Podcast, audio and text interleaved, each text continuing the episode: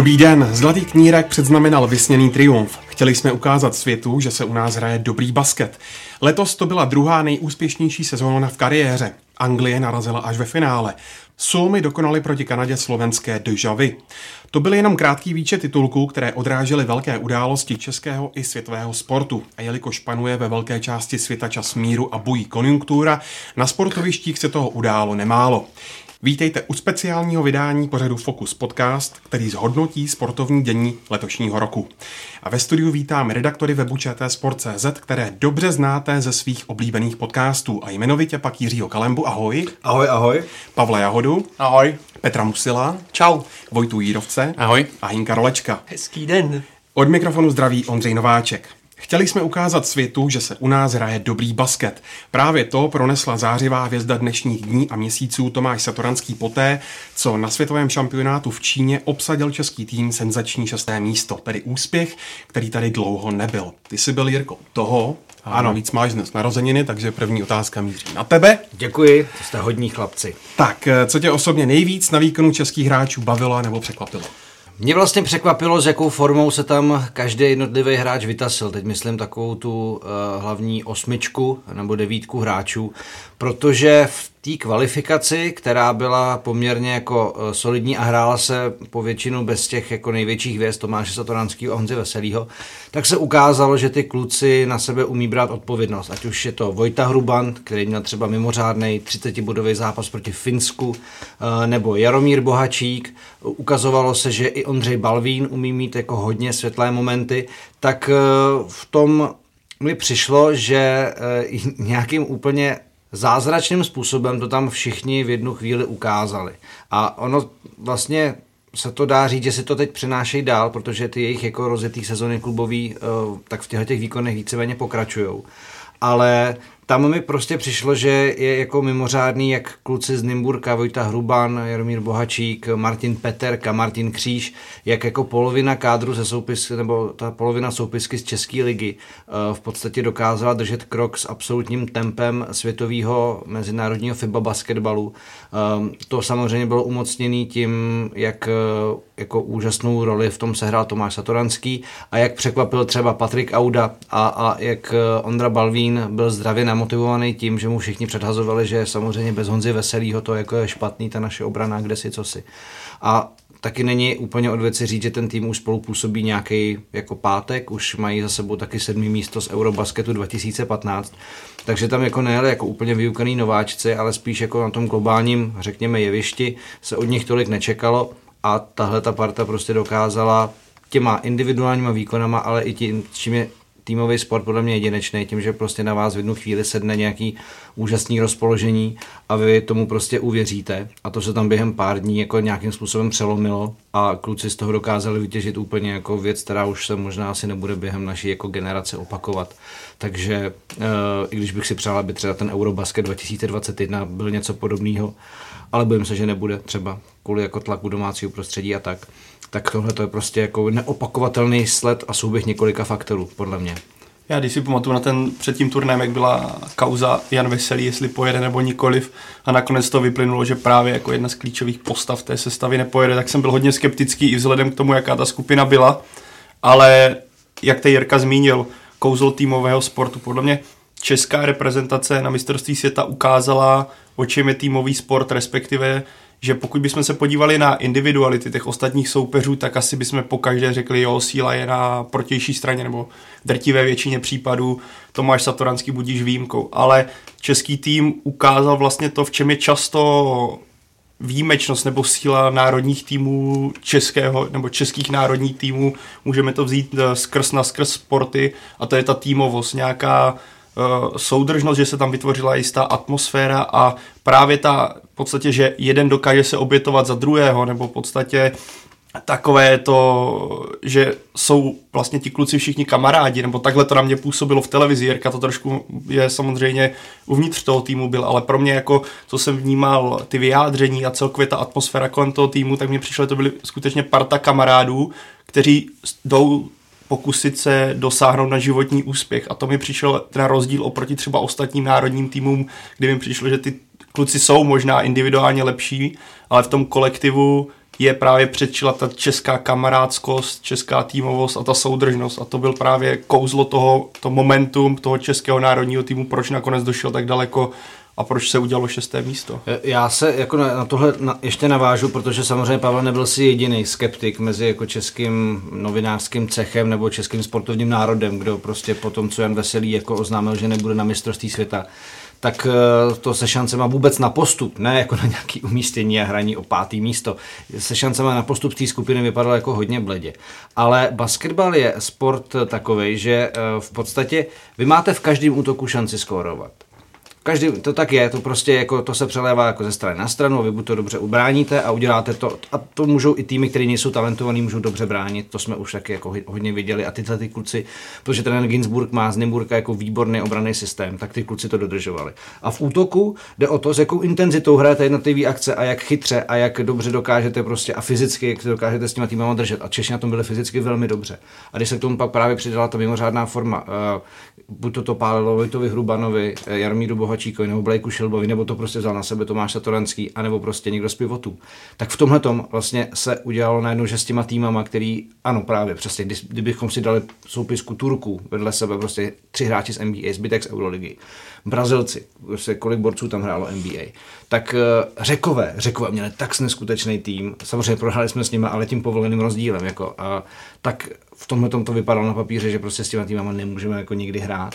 A ono to šlo, protože tam přesně jako nějaký, nějaká sebedůvěra do těch všech jednotlivých akcí, do té intenzity toho zápasu. Kdybyste viděli, jak ty kluci běhali kolem clon, jak prostě uh, po té plouvuce ten Tomáš Satoranský neustále pořád lítal, jak po každém balónu skákali. Teď to prostě jako, podle mě to právě těm lidem, který basket třeba tolik nasledují, ukázalo, jak se vlastně ve sportu dá bojovat a obětovat pro nějakou jako společnou věc. A v tomhle to mi to mistrovství přijde, že bude asi nezapomenutelný, že když někomu řeknete za pár let, že to byla Čína, tak si snad vzpomenou na to, jak vlastně pobláznila věc, kterou asi moc nesledovali, tým a hráči, který moc neznali, ale vlastně to všichni jako hrozně bavilo a strhlo. Tak na tohle bych ještě navázal to, co jste teďka zmínil, podle mě vzorový příklad toho, jak tady tohle, tahle atmosféra, nebo to, co, co by shrnulo, tak je podle mě případ Blakea Schilba, když jsme, on si podvrkl kotník těžce, kdo si někdy podvrkl kotník, ať už při jakémkoliv sportu nebo normální chůzi ví, co to je za bolest, zejména když to den potom stuhne, a on byl stejně schopný nakonec tomu národnímu týmu pomoct a bylo na něm znát, jak moc chce v podstatě s tím týmem dál být a podpořit ho na tom hřišti nebo na té palubovce.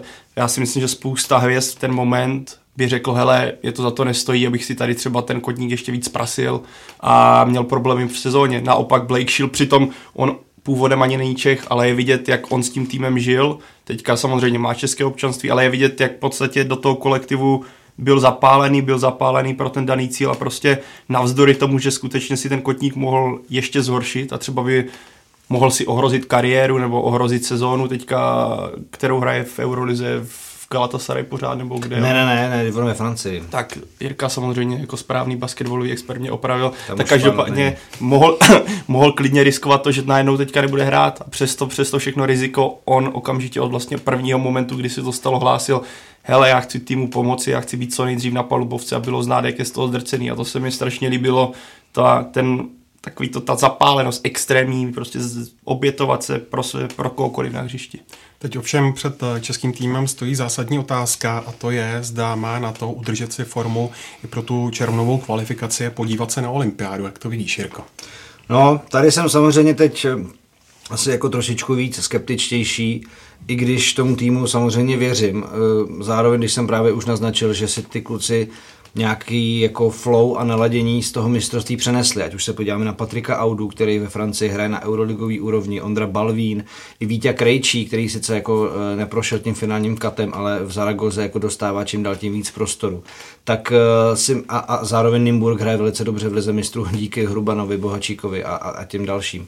Takže si myslím, že ono nebude úplně mm, problém tak to dát jako dohromady s tou formou. Spíš jde o to, co budou, jak na tom budou jako čeští soupeři, protože Řekové i Kanaděni zase budou v plný polní a pak, když na tu olympiádu český tým chce postoupit, tak tady ty oba dva ty týmy bude muset porazit. Je jedno, jak to dopadne vlastně s Tureckem. Tam jako si myslím, že ten zápas té základní skupině až tolik nemusí řešit, protože my stejně budeme muset porazit Kanadu a Řecko, pak, když budeme chtít hrát na olympiádě v Tokiu.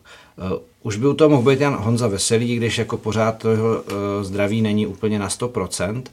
A pak, když jsem jako v minulosti říkal, že si myslím, že s Honzou Veselým by se třeba na šest do šest, na šesté místo nedošlo, protože ten tým to prostě musel nějak zpracovat a, a každý ten hráč jako hrál trošku jako nějak, řekněme, navíc i, i za něj, tak teď si myslím, že by to zase tomu týmu hodně pomohlo mít ho tam, protože s Kanaděrama a Řekama je to hodně o fyzičnosti, atletičnosti a tu samozřejmě prostě Honza Veselý přinese na tu palubovku. Takže e, doufám, že ten tým jako zůstane hlavně zdravej, že budou všichni pohromadě, protože my nejsme, co si budeme povídat, basketbalová velmoc, která by mohla složit prostě tři A týmy o, o stejné kvalitě.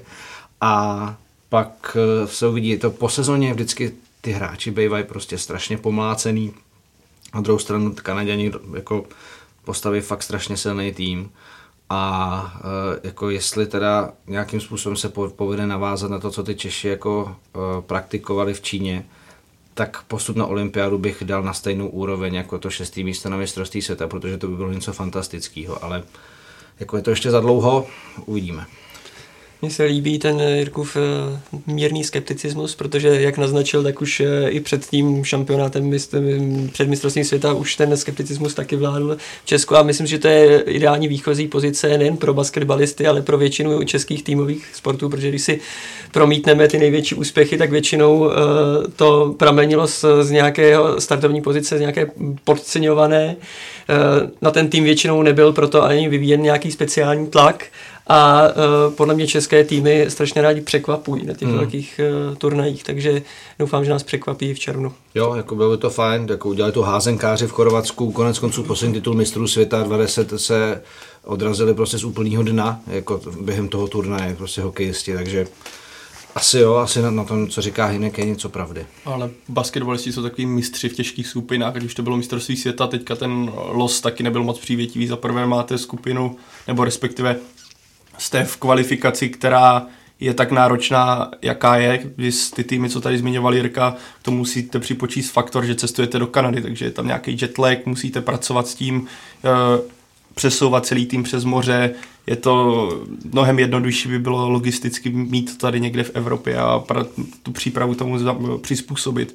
Tím, jaké týmy navíc Češi dostali, tak budou, že musíte se přesunout do Ameriky, kde budete muset hledat přátelské zápasy. Je tam jako spoustu takových těch ale a nepříjemností. Myslím, že o tom i mluvil manažer basketbalistů, že to je vlastně ten nejhorší možný scénář, ten přesun do, přesun do Kanady.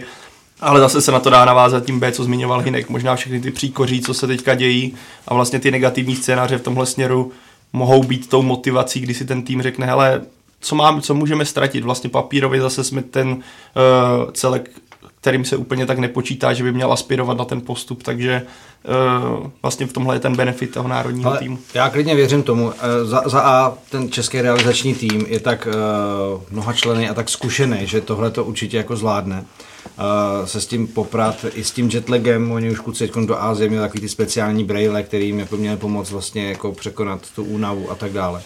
A, a, a věc B je, že si myslím, že Tomáš Satoranský první, co přijde, co uděláš, přijde do šatny, tak řekne hoši, tak podívejte, jako už máme, uh, už jsme si dokázali, že umíme tady s těma týmama hrát, tak to pojďme udělat znova, pojďme jako se vykašlat na nějaký prognózy, na to, co o nás píšou, říkají a pojďme zase každý dát to nejlepší a sto procent a buď to to vyjde nebo ne, no. Takže jako uh, já věřím tomu, že i když oni taky z toho nejsou nadšený, já jsem z několika z nich mluvil a oni samozřejmě jako to nepřivítali s tím, jo, to bude motivace, super, porazit Kanadu. Jako samozřejmě taky jako čistě sportovně vědí, že to je ta nejtěžší cesta, kterou mohli dostat, ale zároveň věřím tomu, že prostě až tam budou, tak nebudou bez řešit nějaké jako procentuální šance, prognózy, kurzy sázkové, prostě do toho půjdou naplno a, a třeba nás překvapí.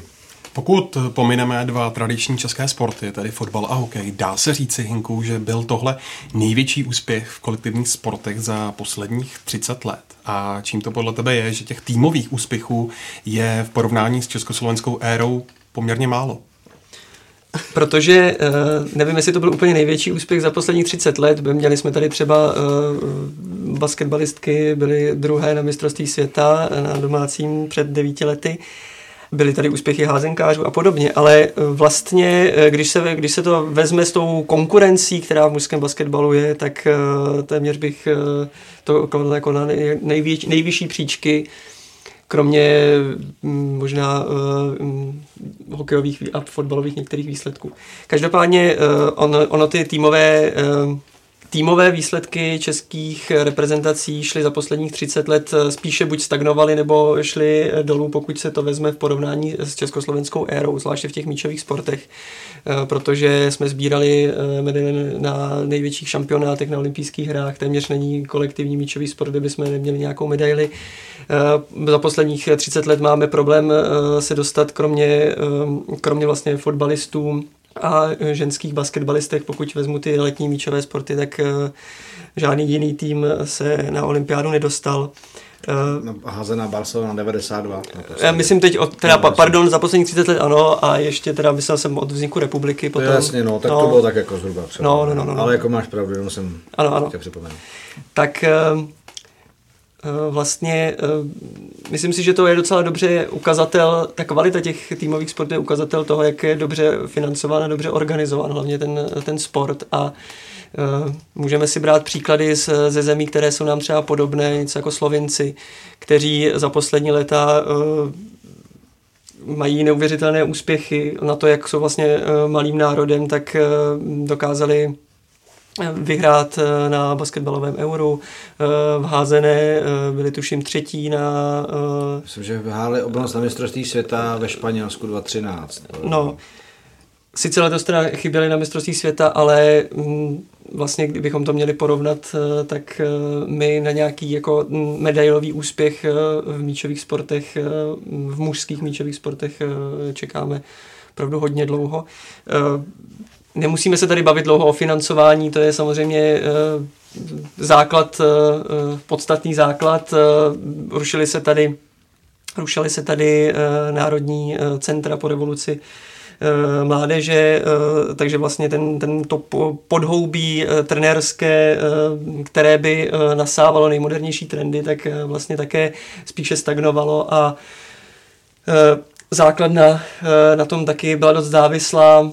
Takže s tím, jak vznikla Národní sportovní agentura, financí za poslední léta lehce přibylo, už nejsme třeba na úrovni Malty nebo Bulharska v tomto smyslu, jsme o něco výš, tak je možné, že to spěje k lepšímu, ale většinou tyhle ty výsledky jsou té práce s mládeží a trenérským zabezpečením jsou na několik, možná i dekád, takže o to více vynikne právě tenhle ten úspěch basketbalistů, který je v podstatě skoro takový jako malý zázrak. Hmm. Jako to s tebou souhlasím, protože v podstatě každý, kdo se kolem týmových sportů pohybuje, tak víte, že je to přesně tak. Je to o spoustě faktorů, které jsou provázaný, o tom, jak pracujete s mládeží, jak máte vzdělaný trenéry. Protože není to jenom o té jako základně jako členský, ale o tom, kdo s ní taky pracuje. V tom je u nás jako ohromný problém, a to není jenom u basketu, to prostě u těch míčových sportů nebo kolektivních sportů je jako dlouhodobá záležitost.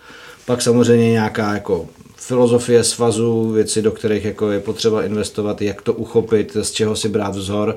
To zase souvisí s nějakou tou vzdělaností, jakže navštěvovat různý jako školení, semináře, inspirovat se třeba u jiných zemí.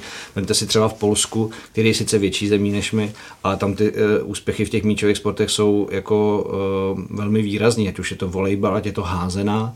E, basketbal řekněme tolik ne, ale jako nebyli jsme daleko od toho, aby vlastně Poláci taky jako skončili vlastně líp než my, když jsme s nimi hráli ten zápas o to rozřazení. A v tomhletom je to, je to strašně těžký vlastně hodnotit, že z éry, kdy samozřejmě byl sport nějakým způsobem centrálně řízen a mm, jako byla tam určitá nějaká jako direktiva i v tom, i jako v tom systému, tak, tak teď je to strašně složitý. Oni ty, že ty svazy samozřejmě uh, mají určitý jako nějaký mantinely finanční. Zároveň společnost se strašně změnila v tom přístupu rodičů a v tom, co, co pro ty děti vlastně je priorita. Když se bavíte s hokejistama, ještě z té poslední za té generace, která vlastně jako v socialismu vyrostla, ale pak ty úspěchy sbírala v devadesátých letech, tak pro ně byl ten hokej v podstatě jedinou, jako jediným cílem, jak si zlepšit jako život. Což teď já si nemyslím, že by prostě spousta těch rodičů těm dětem říkala, že tohle je jediná věc, kterou v životě můžeš dělat dobře, protože jiný způsob, jak se prostě zajistit, není. A, takže myslím si, že v tomhletom je to jako je to na nějakou asi jako fakt jako velmi komplexní studii, není to asi jenom o penězích, ale zároveň, když by se chytře investovali a trenéři se vzdělávali a měli za to nějaký peníze, za ten čas tady do toho investují, protože těch srdcařů, jak asi sami víte, je kolem těch sportů strašně moc a na těchto jako víceméně dost jako stojí a to si můžeme dostat k basketu, k fotbalu a tak dále. No a vlastně ani nevím, jako, jak tohleto, jako tady ten traktát mám ukončit, protože je to prostě jako složitý. Musí tak. Jako. No, vlastně vtipný fakt, že vlastně vítězství v Naganu a tam byli snad myslím čtyři hráči z jedné třídy litvínovské. Mm, ano. Jo, a mně přijde, že opravdu co se týče té mládeže, tak tam byla nějaká, nějaká stagnace a my to ty všechno prostě doháníme. A najednou si uvědomujeme v házené a, a v hokeji, že musíme tvořit nějaké akademie regionální a najednou prostě pracujeme nebo vypracovat máme studie, jak by to mělo jít, je samozřejmě tolik, tolik názorů, teď jenom to nějakým způsobem sjednotit, aby to bylo efektivní, ale uh, plno jiných zemí už s tímhle dávno začalo a mně přijde, že my teprve teď tady v roce dva tisíce devatenáct uh, řešíme pod třeba Filipem Pešánem v hokeji, jak vlastně bude, bude fungovat ten, ten mládežnický, mládežnický hokej. Tak jo, jako ten, ten vlak jako nám ujel na spoustě jako uh, front a uh, je aspoň sympatický, že si to uvědomujeme v tom, že, na, že se snaží spousta svazů to jako dohnat a, a nějakým způsobem to koncepčně řešit, ale jak už jako říkal Hynek a bylo řečeno, je to fakt jako na dlouhou trať a je potřeba spousta trpělivosti. I biatlonisti to zmi, zmiňují. To, že máte prostě nějaký generační talent a někoho, kdo vám přinese úspěchy, jako fakt v našich podmínkách a to fakt může být u všech sportů. On neznamená, že tam bude nějaká kontinuita, v tom ten sport bude dlouhodobě úspěšný. To prostě my nemůžeme asi nikdy moc jako zařídit. Kdo se do Tokia nepodívá, určitě jsou čeští fotbalisté, za to na Euru chybět nebudou. Úspěšnou kvalifikaci zakončili na kontě se třemi porážkami, to všechno ale přebyl triumf nad Anglií, která je čeká i na tom závěrečném turnaji. Pavle, jaké důležité aspekty současného rozpoložení Ačka bys vyzdvihl právě i vzhledem k tomu mistrovství Evropy? Ono těch aspektů asi je vícero a po rozebrat je detailní, tak bychom tady byli víc, než bychom přetekli do basketbalu, jak se říká tradičně. Tam už jsme byli. To už máme za sebou. No. Právě, a to bychom se k němu vrátili. Ale aby jsme se dostali k jádru pudla, tak ono to začíná jako pr- pr- vlastně počátek té, řekněme, úspěšné karié- kariéry. Kvalifikace spočívá ke, ve změně trenéra, kdy po trenéru Jaro- Jarolímovi to národní tým převzal kouč Šilhavý a taková ta negativní atmosféra kolem národního týmu, co byla, tak najednou, řekněme, svým způsobem vymizela. Vyčistil se vzduch, zlepšila se i atmosféra v kabině, kdy spoustu hráčů říkalo, že to nebylo ideální. A řekl bych kouč Jarolím, teda Šilhavý tím, jak nastavil ten směr větší otevřenosti, větší, řekl bych, pohody, tak v tomhle ten národní tým šel hodně kupředu, ať už to byla první liga národů, kde ten tým najednou ukázal, že to není zas tak špatné, jak se říkalo, kdy si pamatuju po prohře snad s Ruskem, výrazně mluvil Jakub Brabec o tom, že prostě navíc národní tým nemá, najednou vidíme, jak poráží Anglii, takže když se tam nastavili správné principy, správná taktika, a, tak to najednou začalo fungovat. Takže první faktor určitě trenér Šilhavý, který má na tom velký podíl, pak určitě to, že se nastavil nějaká, že se začalo těžit z výkonu Slávie, která rok dva tisíce devatenáct pro ní byl no, naprosto výjimečný a tím, jak se prezentovala, ať už v lize nebo v lize mistrů, v podstatě ohromila, řekněme, svým způsobem celou Evropu, protože do té doby spoustu, řekl bych, fotbalistů, fanoušků i novinářů vůbec o nějaké slávy v zahraničí nevěděla. Najednou to byl tým, který se dokázal měřit s Barcelonou, dokázal se navíc na férovku a často býval lepší s Interem Milán, s Dortmundem. Takže trenér Šilhavý poté vlastně prohře z Anglii, kdy přišel ten výprask pět nula, pět jedna, pět, no samozřejmě, tu si to nepamatuju, ale, ale tehdy se pochopilo, že vlastně se dá těžit z té slavistické cesty a tohle byl tam vlastně ten počátek té úspěšné kvalifikace. Dřív to byla Plzeň, potom to byla Sparta, nyní je to Slávie a ty prvky v té hře reprezentace není to jako Slávě, hra Slávě rovná se hra reprezentace, ale jsou tam znát ty prvky, které se spojují s těma individualitama, které přichází ti hráči ze zahraničí a dohromady to bylo, v podstatě se z toho podařilo umíchat nějak, řekněme, úspěšný koktejl, ale je tam celá řada ale, že bychom dali národnímu týmu za kvalifikace jedničku, to určitě ne, osobně bych jí dal dva minus až tři, protože ta skupina byla skutečně lehká, to, že to došlo tak daleko, že se rozhodovalo až víceméně úplně na závěr, je svým způsobem zklamání. Na druhou stranu Tým to zvládl, postoupil, což byl hlavní cíl. Vytvořili se tam nějaké základní automatizmy a principy. Oh, muselo to přijít, čekal. muselo to přijít. Jen muselo přijít ta správná chvíle, kdy, to, kdy vypustit Krakena. Takže ten ušel ven. A takže národní tým teďka v podstatě se vydal na nějakou úspěšnou cestu, na které jsou celkem, je tam světlo na konci tunelu, že to v nějakých mladých hráčích, teďka vidíme třeba Patrik, který se v Lipsku rozehrál, takže, ale jak jsme tady zmiňovali u basketbalu, tak ten hlavní turnaj je v červnu, to tam třeba je kvalifikace v červnu a teprve uvidíme, v jaké formě budou ti hráči. Teďka můžeme říct, že Tomáš Souček je třeba ve fantastické formě, ale změní v zimě prostředí, uvidíme, co to pro něj může znamenat. Buď se může zlepšit, nebo najednou může třeba nedostat se do sestavy, nebude mu sedět systém, nebude mu sedět trenér, nebudou mu sedět spoluhráči. Najednou to se může projevit i na reprezentaci. Takže v tomhle směru uvidíme, co nám ten následující půl rok v tomhle směru dá. Každopádně je dobře, že se národní tým dostalo na euro, protože bez toho by to bylo obrovský zklamání. Už myslím, že i s výhledem na tu skupinu, co byla, by to bylo takový zklamání, už dlouho by asi nebylo, kdyby bylo. Uh. V Evropě vládly anglické kluby, mnohým zase uhranul Ajax Amsterdam a jeho jarní tažení. Kdo vám ve fotbale z těch týmů nejvíc imponoval? Hinku, tak řekni tu Spartu. Ne, já, ne, já neřeknu Spartu, já, já překvapivě řeknu uh, věc, kterou byste možná ode mě nečekali, kdo mě znáte. Um, docela mě zaujalo vyvrcholení Premier League, um, souboj uh, Liverpoolu a City. Prostě... To jsem nečekal, jsem šokovaný. Ale... ne, tak... Uh, Já Premier League zase moc tak nemám úplně v lásce, teď možná někoho překvapím, ale každopádně, každopádně to, jak City přetlačil Liverpool, vlastně, který na druhém místě měl, tuším, nejvíce bodů, snad na druhém místě snad v historii, nebo hmm, tak to bylo jako...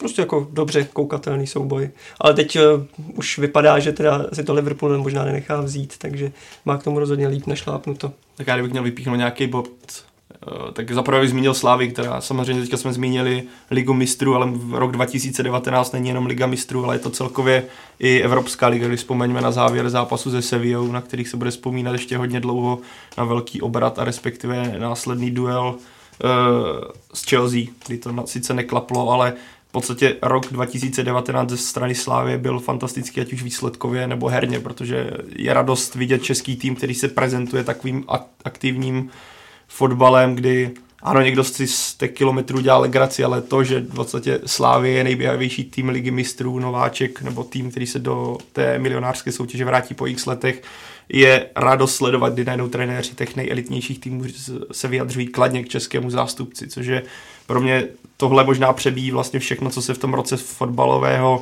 směru dělo i z toho pohledu, že se člověk primárně zaměřuje na Českou ligu, ale pokud bych měl vypíchnout ještě další věc, tak je to zápas semifinále Ligy mistrů a obrat Liverpoolu proti Barceloně, protože vést prohrávat v podstatě po prvním zápase nula tři a nakonec postoupit po tak fantastickém výkonu, nebo respektive po tak fantastickém dramatu, to, to je vlastně důvod, proč sport, jakýkoliv kolektivní sledujete. Myslím, že florbalistky Švýcarska teďka něco podobného prožili proti Češkám, takže to jsou takové ty momenty, kvůli kterým na, na fotbal, na hokej, na florbal, na házenou, na basketbal chodíte, tyhle velké obraty a tyhle velké dramata. Na obranu Švýcarek je nutno poznamenat, že jim to Češky naservírovali jako na zlatém podnosu. To, to, ale do toho já nechci zabrušovat, abych nemusel vybrušovat, protože v tomhle úplně nejsem kovaný, ale v podstatě je to takové švýcarské Nagano, jak bychom řekli. Co se týče ještě fotbalu, tak možná navážu na Liverpool. Liverpool samozřejmě bavil, to semifinále bylo fantastický, ale na druhou stranu převedli jeden z těch asi nejdudnějších zápasů a hlavně zrovna zápas, který je skoro nejsledovanější v tom celém roce, a to finále Ligy mistrů. Ježíš, to bylo strašný, to jsem viděl. S Tottenhamem. To byl a... jediný zápas fotbalové sezony, který jsem viděl celé a u kterého jsem se fakt málem unudil k smrti. Ale na druhou stranu musím říct, že vlastně naprosto, že naprosto, pra, ano, naprosto chápu, jak Liverpool k tomu přistoupil, protože tu velkou trofej potřeboval po, po tom delším půstu a Mně se vůbec celkově líbí, jak Liverpool nastavil, nastavil tu svou, svou filozofii, nebo co tam vybudoval Jürgen Klopp. Má nejlepší obránce světa, který podle mě mohl nabourat klidně tu, tu dominanci Messiho a Ronaldo. Já bych byl za to, za to rád, protože už mě přijde trošku i trapný, jak se neustále dává jenom podle jména. Tady to ocení vůbec ty ankety, vlastně asi nemá cenu moc, moc sledovat. A líbí se mně taky, že má dvě špičkový křídla Liverpool a přitom nemusel úplně extra přeplácet, nemusel kupovat jak Real Hazarda. Uh, Sadio Mané přišel přece jenom ze Southamptonu za, za menší peníze a vlastně jakoby Liverpool uh, ty hvězdy pro ten světový fotbal uh, udělal a hrají neskutečně, neskutečně ofenzivně a, a baví mě, což se prokázalo proti té Barceloně. Je to tady zatím takový sešívano liverpoolský.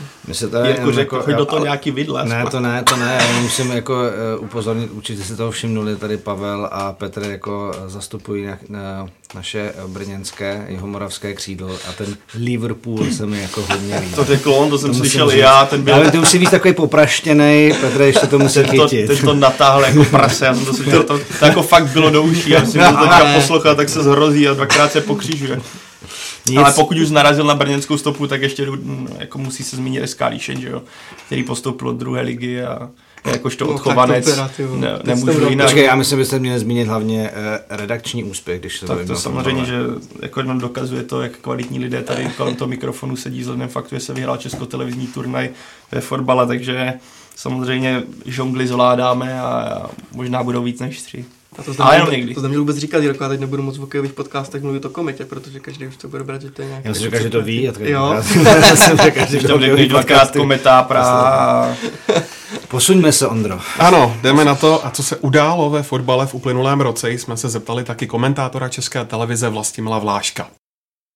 Vlasto, rok dva tisíce devatenáct byl uh, pro fotbal nějakým způsobem podle tebe přelomovým?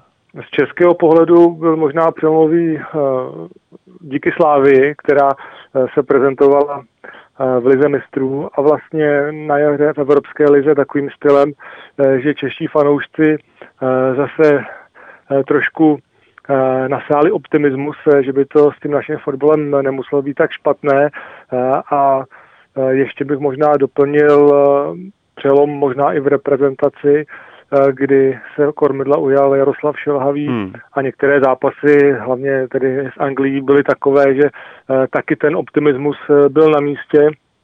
Takže neříkám, že to byl vyloženě obrovský přelom, ale spíše takový přelůmek a trocha optimismu do těch žil českého fanouška. A kdybys měl vybrat jeden nebo dva letošní nejzajímavější zápasy, tak které by to byly?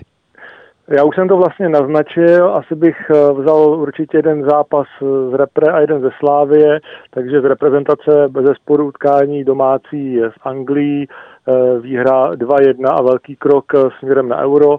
A co se týče Slávie, tak tam těch zápasů by bylo spousta. A možná bych nevybral z Ligy mistrů, vybral bych z playoff Evropské ligy mm-hmm. a byl by to domácí zápas se Sevillou. Když se ohlédneš za tím letošním rokem, tak co tě v něm nejvíce z fotbalového pohledu překvapilo a co naopak třeba zklamalo? Zase bych se asi točil kolem Slávie, která mě příjemně překvapila, jakým stylem hrála s renomovanými evropskými velkokluby. A co mě zklamalo, možná konkurenceschopnost ostatních českých klubů, protože Slávie si hraje víceméně svoji soutěž doma, hmm.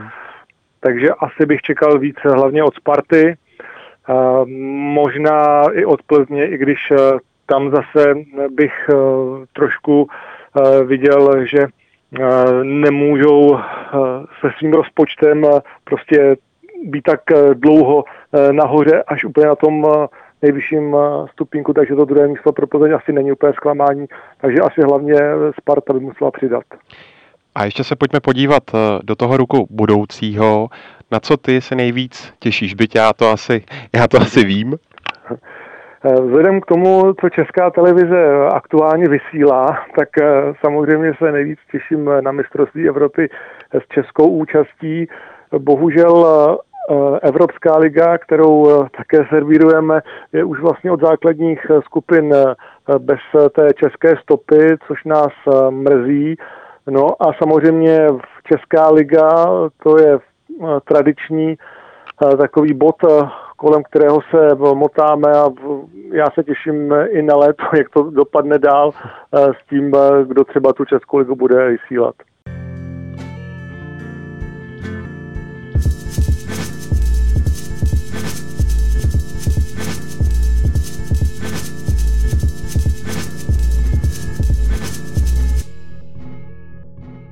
Opět to nevyšlo, hokejová reprezentace znovu medaili ze světového šampionátu nepřivezla, ale ta předvedená hra mohla být určitým příslibem. Jak to vidíš, Petře? No, myslím si, že co se týče příslibu možná, ale myslím si, že na druhou stranu to bude možná jenom situace jednoho šampionátu, protože přeci jenom, jak víme, tak Bratislava a třeba i, i Praha prostě tyhle šampionáty táhnou, takže se nenakupí tolik omluvenek, a Miloš Říha předváděl s tím týmem, nebo respektive jeho tým předváděl velice atraktivní hokej, bylo tam vidět jako ta hladovost, rychlost. Rusy jsme předbruslili, předbruslili jsme jako některé top, top manšafty, ale bylo to taky tím, že Miloš Říha pracoval s, s exkluzivním jako kádrem na naše poměry, protože chyběl snad jenom Pastrňák s Krejčím. Každopádně ten hokej v Bratislavě mě opravdu bavil. A když si vzpomenu hlavně na, na utkání s Ruskem, samozřejmě s Kanadou, to byl takový už trošku výkon, jak bych řekl, třeba pod, pod Josefem Jandačem, už to nebylo jako nic moc, přece jenom proti Kanadě v semifinále, a celkem jako jasný výsledek, ale opravdu bylo obdivuhodné sledovat, jak se ten tým zvedl v tom utkání o třetí místo, a třeba v té třetí třetině vlastně absolutně přehrál Rusy, přestřílel, a tam byl prostě jediný problém, že, že Rusko mělo jednoho z nejlepších gólmanů světa, Andreje Vasilevského, a když jsem viděl ten výkon naživo, tak to bylo opravdu neuvěřitelné, jak, jakým klidem chytal jako naprosté tutovky českému, českému týmu, takže uh, tohle byl možná příslib jednoho šampionátu. Teď už samozřejmě čtu komentáře, že že proč by neměl Miloš Říha zůstat, ale myslím si, že to příští mistrovství ve Švýcarsku může být úplně jiné, může přijít daleko víc omluvenek a ten tým může vypadat úplně jinak a může se prezentovat úplně, úplně jinou hrou. Uh, takže myslím si, že možná to byla jenom záležitost jednoho roku, no, uvidíme. Ty jsi to nakousil, v červnu přišla možná trochu překvapivá zpráva, protože Miloše Říhu má příští rok nahradit Filip Pešán. Jak strategicky tenhle krok vnímáš? Není to trochu podraz vedení českého hokeje?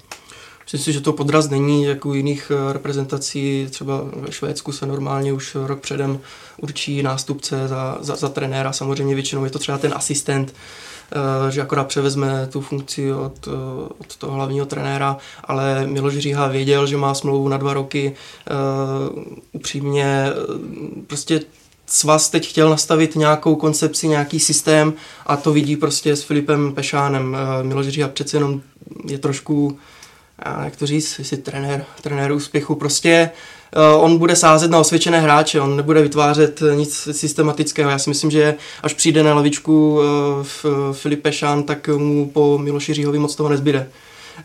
Myslím, co se týče jako hráčů, třeba Josef Jandač přece jenom připravil aspoň nějaké obránce Miloši Říhovi, ať už to byl Moravčík, Jeřábek, Kempný, ale myslím si, že Miloš Říha, a teď už, to, teď už je to vidět i na těch nominacích v té nové sezóně, kdy sice se vyhrál turnaj Cariali, ale byli tam opravdu osvědčení hráči a ti mladí nedostávali tolik prostoru, takže ta, ta koncepce, systematičnost bude podle mě lepší u, u Filipa Pešána. A Uh, jenom co mě trošku teda zaráží, jsem zvědavý, jak to bude zvládat, protože uh, bude mít několik funkcí, bude sedět na neko- několika židlích, uh, protože bude stále ředitel vlastně v Liberci sportovní, uh, je teď je šéf trenér svazu, uh, bude trenér A týmu, teď asi jenom pro jeden rok je teda uh, generální manažer dvacítky, uh, dál by to asi nejspíš nemělo pokračovat, ale bude mít jako mnoho Mnoho funkcí na to, aby měl být ten spasitel toho, toho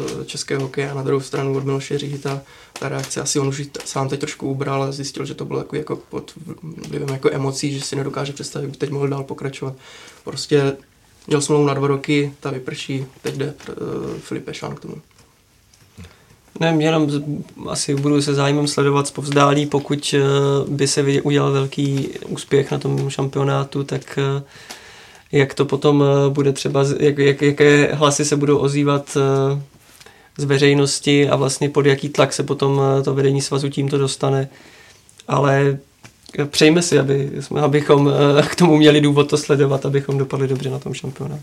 Mě spíš zaujal teda výčet funkcí Filipa Pešána, to teda nevím, co, co dělá, když se nezajímá o hokej, teda zrovna. Pro reprezentaci by to bylo dobré nějaký úspěch vzhledem k faktu, kdy bylo téma vlastně světového poháru v N H L, a který, které, který samozřejmě má projít nějakou rekonstrukcí toho systému, a právě český tým už by v něm nebyl, protože by snížili počet účastníků a právě ta kosa by padla na národní tým i vzhledem k tomu, že dlouhodobě uh, nemá za sebou úspěchy, a teďka by český tým by na světovém poháru se změnil v evropský tým, takže z tohohle pohledu myslím, že pro Česko, pokud chceme se udržet mezi tou, řekněme, skutečně elitou, když nám nějakým způsobem je někde Amerika, Kanada, nebo U S A, Kanada, Rusko, pak jsou ty další stupně. A tak je tam ten, ta mezera patrná, ale bylo by fajn, kdyby se aspoň nějakým způsobem zmenšovala na ty uh, další týmy. V domácí klubové scéně vládli hokejisté Třince, naopak taková tradiční bašta, jakou jsou Pardubice, se zmítá v problémech. Poprosím tě, Petře, o nějakou stručnou charakteristiku extraligové scény tohoto roku. Před sezónou se to nemuselo zdát, nakonec dominoval Třinec, třeba když jsme v podcastech typovali, jakože bude hodně silný Liberec, třeba Kometa právě, ale nakonec Třinec se poučil i právě z toho předchozího finále s Kometou a zjistil, že prostě tu extraligu nebo ty, ty trofeje vyhrává hlavně precizní obrana, obětavost, dobré napadání, a to Třinec se trošku proměnil. Teď v těch, v těch letech už to není úplně tým, který si mohl ukázat, díky samozřejmě třineckým železárnám, že si mohl ukázat jakoukoliv posilu, a, a, a ta přišla a hráli takovým způsobem, že chtěli někoho přestřílet šest pět. V tom finále to bylo proti Liberci, v tom extraligovém finále to bylo úplně něčem jiném. Třinec hrál perfektně z obrany, Šimon Hrubec výborně zachytal, což potom ukázal i, i na mistrovství světa, kdy proti Rusům si myslím, že předvedl dobrý výkon. Trenér Říha teda potom říkal, že, že jsme neměli úplně top, top golmany na mistrovství světa, ale to byl trošku takový jako blábol, bych řekl. uh, nebo ano, tak není to, ne, nejsou top golmani, že nechytají v N H L, ale myslím si, že uh, až na nějakou nějakou hrubku jednu, myslím ve čtvrtfinále, co tam předl Bartošák, tak uh, ty výkony byly spolehlivé na to, že to jsou golmani z Evropy. Ale to jsem trošku odbočil. Hrubec předvedl skvělý, skvělý výkon ve finále, a hlavně celá defenziva, která byla uh, rozbombardovaná zraněními.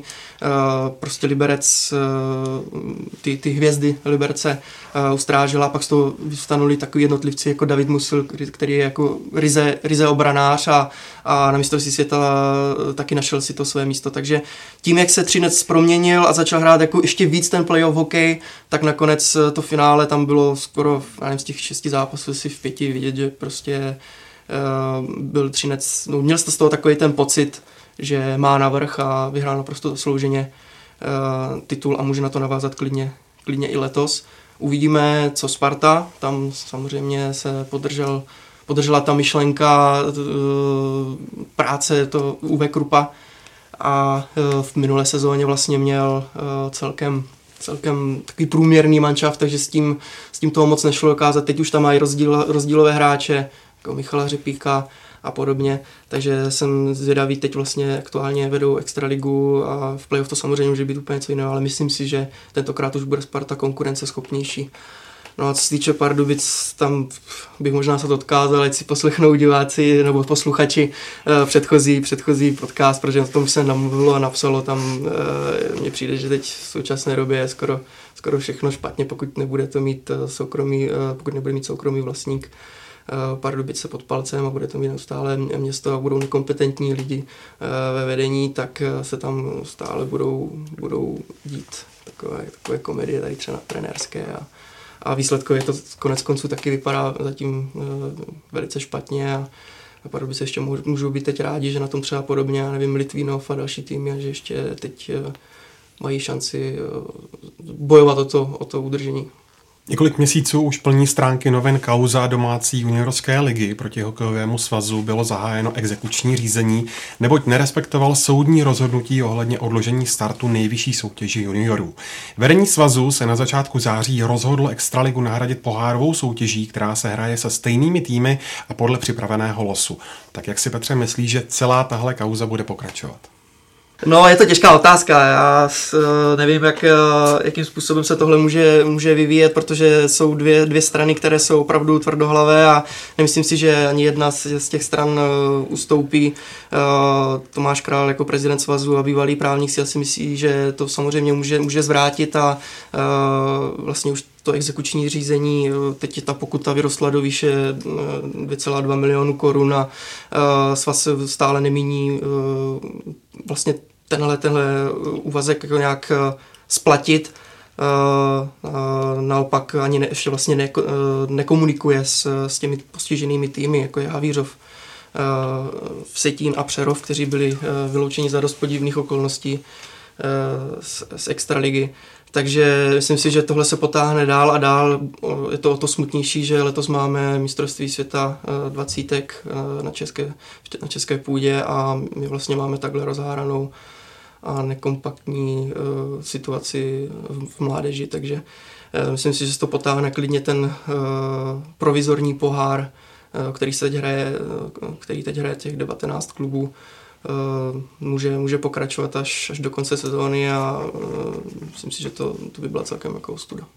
No, já to sleduji jenom tak zpovzdálí a myslím si, že to rozhodně nedělá dobré jméno českému hokeji. Tedy jakože že ta kauza podle mě je úplně nešťastná z hlediska toho, že mám pocit, že prostě vedení hokejové nějak způsobem podcenilo to, jak, jak hazarduje se, se svým jménem, nemyslím. A má to, dobré jméno?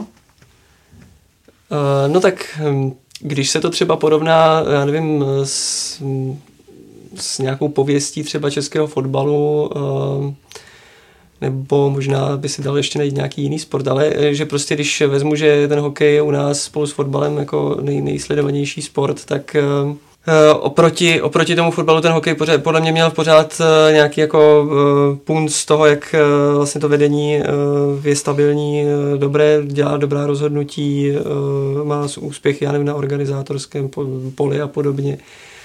Ale prostě tohle, tohle se v mých očích nepovedlo a rozhodně to není ani dobře prezentováno jakoby na veřejnost a to už nemluvím vůbec, jak je to prezentováno vůči těm třem klubům, které byly postaveny pod předhotovou věc a, a je mi to líto, no.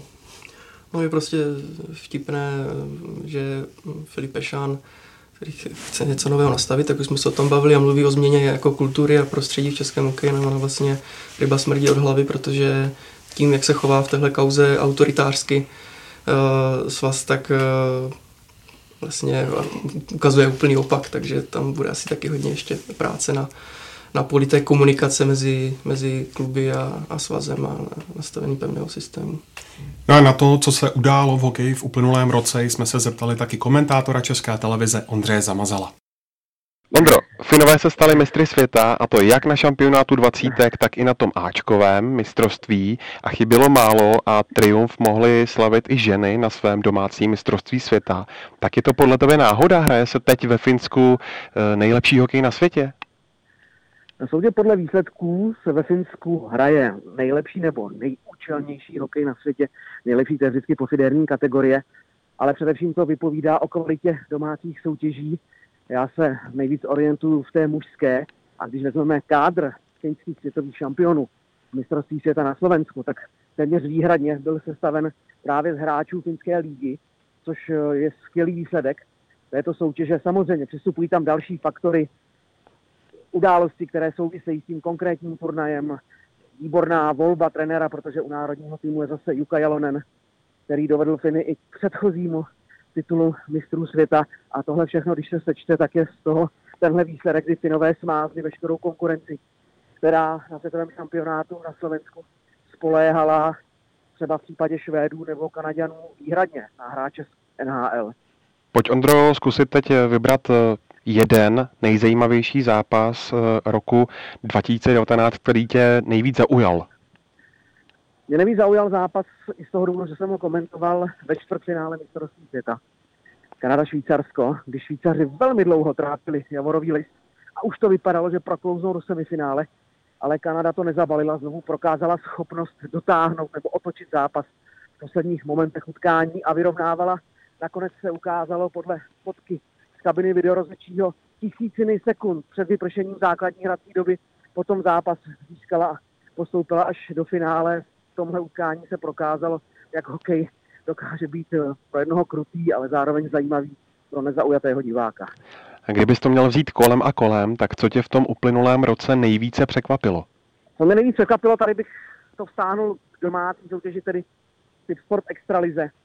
Tak jsou neuvěřitelné výkony Milana Kulaše, který neustále pronásleduje historický rekord Milana Nového v kanadském bodování v rámci jedné sezony. Uvidíme, jak to nakonec dopadne, ale čísla, která Kulaš produkuje, jsou naprosto neuvěřitelná. Je vidět, že to je hráč, který svou kvalitou přesahuje domácí soutěž, ale zase je skvělé, že zůstává v Česku s ohledem především na rodinné důvody a že rozdává radost českým hokejovým fanouškům. Pojď se, Ondro, ještě podívat v krátkosti do té nejbližší budoucnosti. dvacátého šestého prosince začíná mistrovství světa dvacítek, na kterém samozřejmě nebudou chybět ani čeští junioři.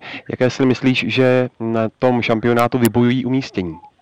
Přiznám se, že nejsem úplně expert na světový juniorský hokej. Samozřejmě vím, jaký hráči se pohybují v českém prostředí nebo Češi v zahraničních soutěžích. Já bych přál Čechům postup do semifinále, ale bude to velmi složité. Záleží na tom, s jakými kádry dorazí ostatní země, jak jsou silné.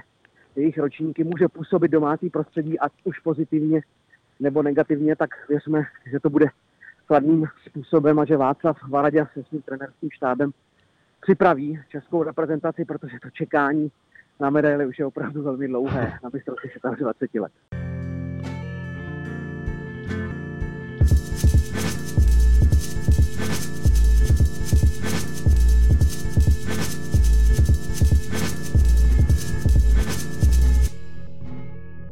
I letos má Česko několik mistrů světa. Eva Samková, Martina Sáblíková, Lukáš Krpálek, Adam Ondra nebo Jiří Prstkavec.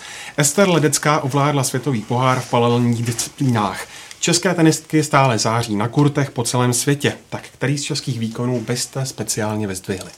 Tak dobře, já začnu, ale možná to není úplně to první, co většinu posluchačů napadne, ale myslím, že to stojí za to zmínit, a to je česká střelba, protože čeští střelci v této sezóně podle mě předváděli naprosto vynikající výkony. Je to o to důležitější s výhledem k olympijským hrám, protože vlastně už tady v tomto roce byla v plném proudu olympijská kvalifikace. Už Česká republika získala sedm míst na olympijských hrách. Asi nejzářivější jméno tohoto roku Filip Nepejchal vyhrál dvakrát světový pohár v, ve střelbě tři krát čtyřicet ran a dokonce jednou z své doplňkové disciplíny vzduchové pušky a vlastně byl za to i oceněn Světovou střeleckou federací a dostal jako nejlepší ocenění za nejlepší výkon nejlepšího střelce v té kategorii, v té disciplíně tři krát čtyřicet ran. Kromě toho zářili čeští brokaři, historicky první zlato na evropských hrách vystřílel David Kostelecký, Tomáš Nýdrlec se stal mistrem světa ve skýtu a další a další. Takže si myslím, že to, jak vlastně česká střelba byla v mírném útlumu před minulou olympiádou v Riu a mluvilo se o nějaké výměně generací, a to je vlastně, že na olympiádě v Riu nezískala, nezískali čeští střelci po dekádách žádnou olympijskou medaili, tak najednou, nebo ne najednou, to samozřejmě není najednou, ale uh, zdá se, že uh, česká střelba je na vzestupu a máme se na příštích olympijských hrách a nejen na olympijských hrách na co těšit. Já budu víc mainstreamový než Hynek, protože já bych si do téhle oblasti netroufl úplně zabrousit, takže já bych zmínil určitě Evu Samkovou, která vlastně mistrovství světa, to byla poslední zlatá medaile, která jí v kariéře chyběla. Vidíme často v těch slavných sportovních kariérách že bývají dílčí šampionáty, kteří ti velcí šampioni nejsou schopní vyhrát. Mohl by Renault Lavilený, myslím, by mohl vyprávět, jestli se nepletu, co se týče nějakého šampionátu, který nikdy nevyhrál. Nechci to samozřejmě dávat. A Jan Železný nevyhrál nikdy mistrovství. No přesně tak, jako nechci dávat jako synonymum, ale vždycky bývají takový ten jeden šampionát, roky, který je strašně, který vám chybí, vypadá všechno jednoduše a stejně to nezvládnete a navždy vám zůstane taková ta mezírka v té dokonalosti. A tohle myslím, že u Evy Samkové se podařilo zacelit, že ona sama o tom mluvila, že to je takové ten poslední poslední věc, která jí chybí a na co byla strašně motivovaná, což jí tím pádem mohlo srazit, ale ona ukázala, jak se na to výborně připravila, jak mentálně, tak i co se týče fyzické stránky a v tomhle já kvituji, že to, napr- že to dokázala ovládnout, plus bych přidal už zmíněnou Ester Ledeckou, kdo by si pár let zpátky. Ano, je tam ten faktor, že ona má výborné zázemí, má spoustu financí, což jí umožňuje podávat tak výborné výkony, ale na to na druhou stranu ona je tak multitalentovaná a to, že dokáže vyhrát svět, ve světovém poháru sjezd někdo z českých reprezentantek pár let zpátky, pro mě naprosto nepředstavitelná věc, když vidíme, jaký, jaké jsou rozdíly mezi třeba Rakušankami, Američankami a právě českou reprezentací, ale to, že to teďka zvládla hnedka na úvod sezóny, byla první a druhá ve světovém poháru, přičemž v loňské sezóně ještě dokázala vlastně kombinovat s tím snowboard uh, a přesně to do, do kráčet k celkovému vítězství. Pro mě to je v tom moderním sportu, kdy skutečně je tak extrémní specializace a řeší se sebe menší detaily, ať už se to týče únavy. Jirka tady mluvil o basketbalistů, o nějakých brejlích, co se týče přeletu, aby mě šetřili energii a podobných faktorech. A přesto existuje sportovkyně, která dokáže ve dvou. Ano, oba, obě jsou na sněhu, oba, obě sjíždíte, ale přece jenom máte tam zásadní rozdíly a přesto v nich dokážete být nejlepší na světě nebo jedna z nejlepších na světě. Pro mě je to tak jako abstraktně super, že nejde podle mě vypíchnout nikoho jiného. Jako samozřejmě Ester je jako mimořádný talent a v podstatě jako fakt unikátní v tom, že když jsem mluvil o těch Rakušankách a prostě o těch jako alpských národech, který v podstatě celý tak. život svůj sportovní strávili přípravou nebo uh, tréninkem na tu konkrétní disciplínu, tak je fakt neuvěřitelný, že člověk, který v podstatě měl dlouhou dobu to sjezdové lyžování spíš jako v tý, na té slabší polovině té, toho svého jako nějakého hm, tréninkového plánu, tak jakože tohle to jako, jako dokazuje.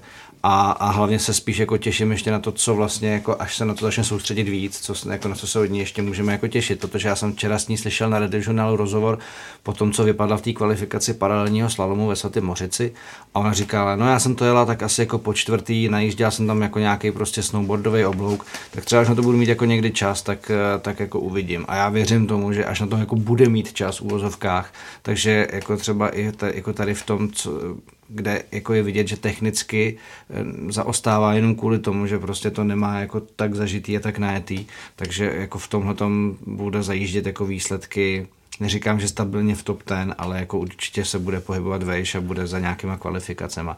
Koho já bych rád vypíchnul a, a, a to z jednoho prostého důvodu, nebo spíš jako trošku budu odlehčeně, já mám rád Marvel, mám rád Marvelovky a třeba Spidermana a proto mám rád Adama Ondru, protože to je člověk, který mi nejvíc připomíná někoho, kdo má nějaký nadpozemské schopnosti.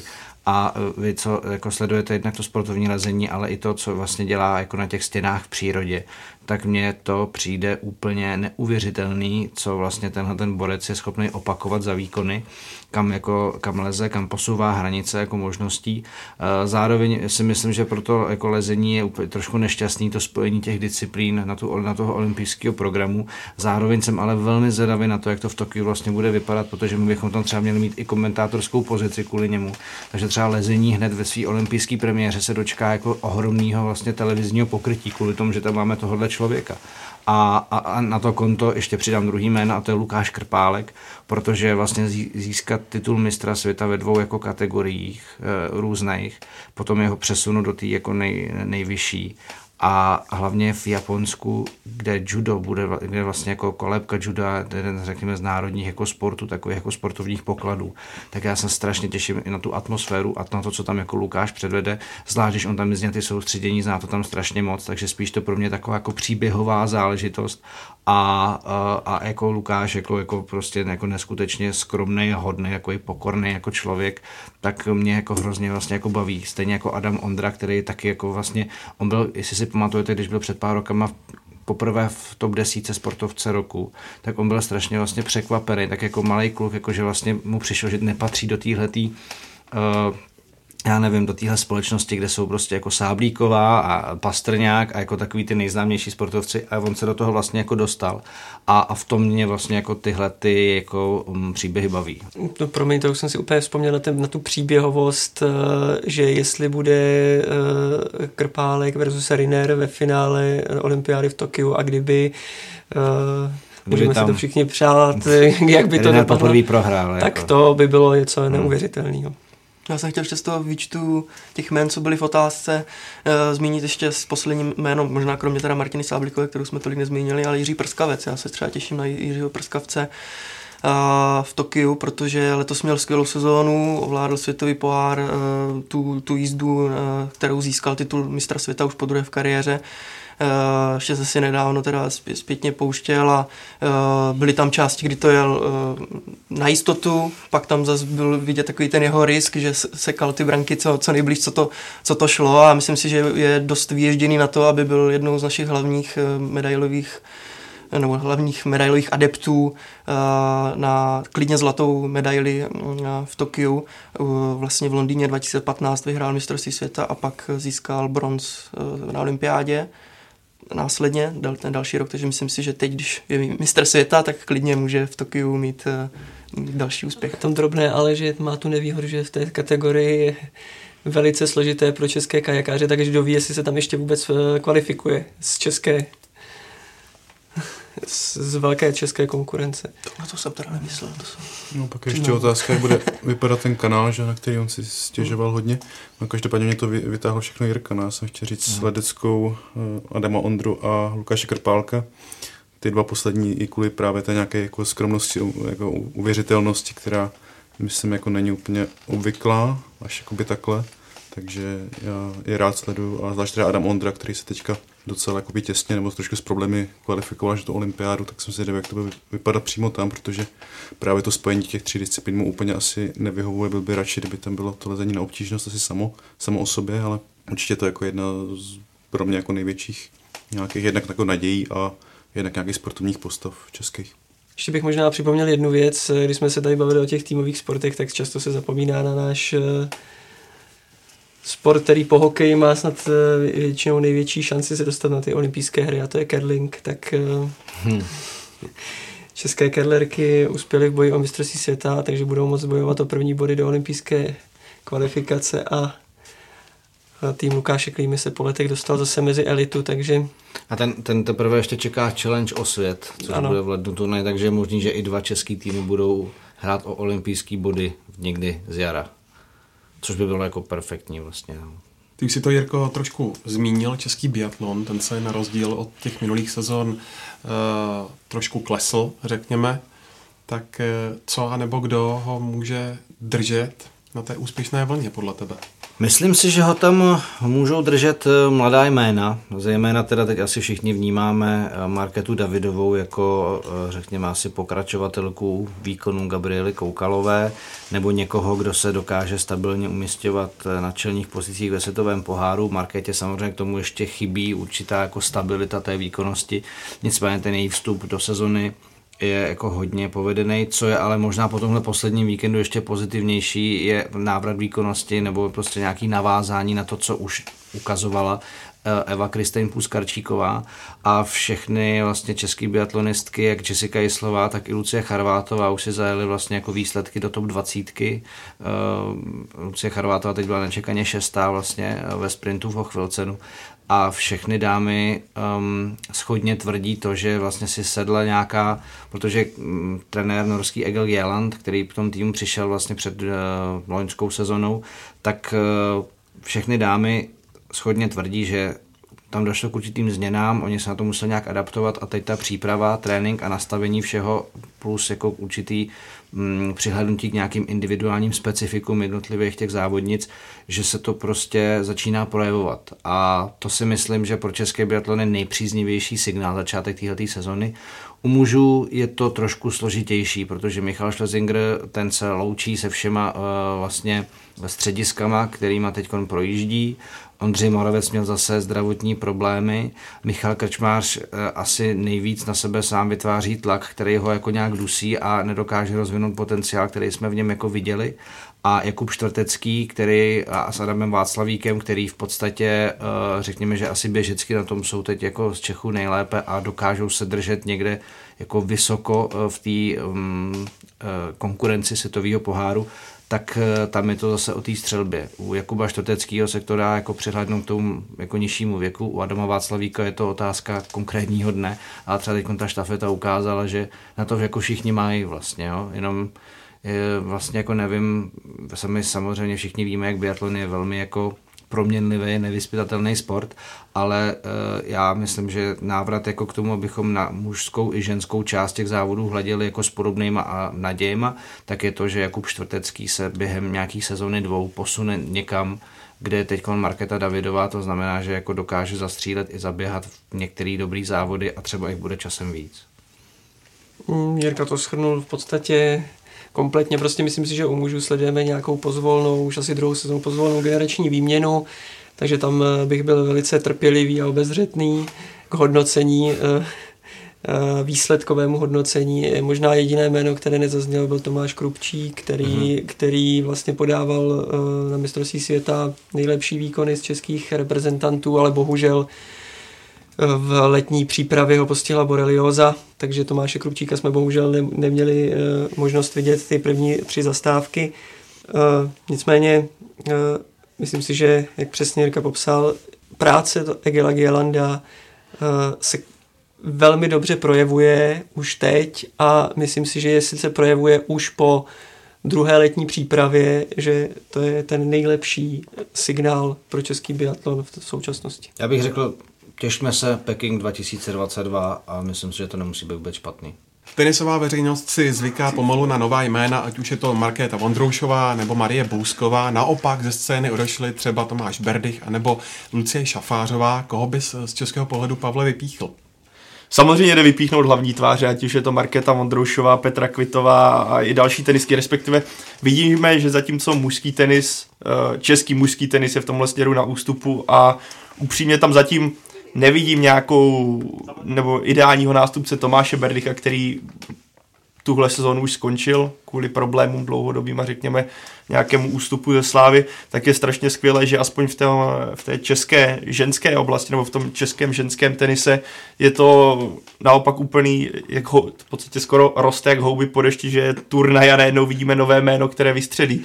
Já jakožto ne příliš velký tenisový expert, tak uh, vždycky občas žasnu, co za jméno vlastně dokáže vystřelit, že najednou vidíme, že Mar- Markéta Vondroušová udělá finále Grand Slamu, Petra Kvitová udělá finále Grand Slamu po tom vážném zranění ruky, což je uh, samozřejmě skvělé i z nějakého lidského hlediska. Vidíme sestry Plíškovi, zejména Karolínu, která dlouhodobě je na tom vrcholu, a když tomu přičteme jména jak Marie Bousková, Karolína Muchová a celkově máme osm tenistek nejlepší stovce, což samo o sobě je na zemi, jaká je Česká republika, výborné číslo, takže v tomhle směru určitě ženský český tenis, na to je radost koukat. Nesmíme opomenout ale také velké světové šampionáty globálního charakteru. Rugby v Japonsku řádně rozpumpovalo celou planetu. Jirko, čím to je, že jednou za čtyři roky tahle podívaná dokáže oslovit i ty, kteří nejsou rugby políbeni? No, tak já jenom, když se podívám třeba u nás doma, jo, tak prostě najednou máte chlapy, kteří jsou jako chodící jako almary, prostě krabice v těsných tílkách, kraťasech a prostě běhají a perou se na trávníku, tak vidíte, že prostě je ten dánský, dánský, že i dámský segment jako diváctva se prostě na tyhle ty zápasy rád dívá, ale v neposlední řadě bych právě řekl, že to je právě, jak jsi řekl, jednou za čtyři roky. To znamená, že ta pozornost na tuhletu akci, to jako lidi už mají podle mě zažitý pozor, teď přijde jako něco velkého, něco, co tak často nevidíme a ono se nám to vlastně jako vždycky líbí, tak si to zapneme a Um, já mám trošku pocit, protože samozřejmě často slýchávám jako uh, od kritiků třeba na americký fotbal, který já mám třeba o něco radši, ale rugby jako taky velmi respektuju, že ta hra jako vlastně plyne pořád, že se tam pořád něco děje, když to v americkém fotbalu je to rozkouskovaný. A mám prostě pocit, že si můžete zápas rugby prostě, a teď ještě s tím časovým posunem, prostě v sobotu ráno si pustíte uh, Francie, Argentina a ono se tam pak jako něco jako pořád vlastně jako děje, kluci se tam melou a můžete u toho prostě si dát jako snídaní, brunch. Uh, víceméně nakonec vidíte, že tam prostě odchází třicet jako naprosto zavlácených, zmácených typů, kteří si sami tleskají, plácají se, dělají tam tu uličku, že jo, jako respektu a cti a všeho a, a vlastně je to jako super. Do toho pak přijdou nějaký příběhy, jako třeba teď napsali Japonci, což pro světový rugby bylo jako bezprecedentní věc, že jako Japonci postoupili do playoff. Uh, máte tam uh, takový ty jako, že jo, All Blacks a Haku, věci, o kterých jsme jako psali, nejenom, nejenom ta hake, ale jako ty tance, co má třeba Tonga a tak dále. Tak já si myslím, že to je taková jako velmi pestrá mozaika, kde si každý divák najde něco. Samozřejmě pravověrní rugbysti vědí, co mají očekávat, ale zároveň jako, řekl bych, takový jako mm, průměrný sportovní fanoušek ví, že přijde něco netradičního, co ho ale může zaujmout. Můžou to být prostě rychlý kombinace. Uh, samtěří Seahawks, Black, All Blacks, můžou to být prostě, uh, může to být nadšená kulisa japonská a jako jejich nějaký sednatý výkon, může to být prostě úplně velká řeš Argentiny, Francie a může to být prostě jako nějaký evropský, jako takový, takový evropský duch Anglie, Irsko a takovýhle ty tradiční země. Takže v tomhle tom si myslím, že ten rugbyový šampionát je naprosto unikátní, protože pro nás to není tak jako zažitá věc, jako je fotbal, kde prostě tady sledujeme poháry samozřejmě, fotbalový světový šampionát je něco jiného, ale fotbal jako známe, ale rugby, když se třeba vysílá rugby jako z českého prostředí, tak je to prostě úplně jiný sport, než to, co potom je ten produkt toho mistrovství světa. Já jsem třeba po tom loňským nebo po tom posledním světovém šampionátu, který se vlastně hrál v Anglii, chvilku vlastně sledoval anglickou ligu nebo i super rugby. Na té klubové nebo i té pohárové úrovni, řekněme té ligy mistrů, to prostě není úplně ono, jako když se dají dohromady jako ty nejlepší manšafty.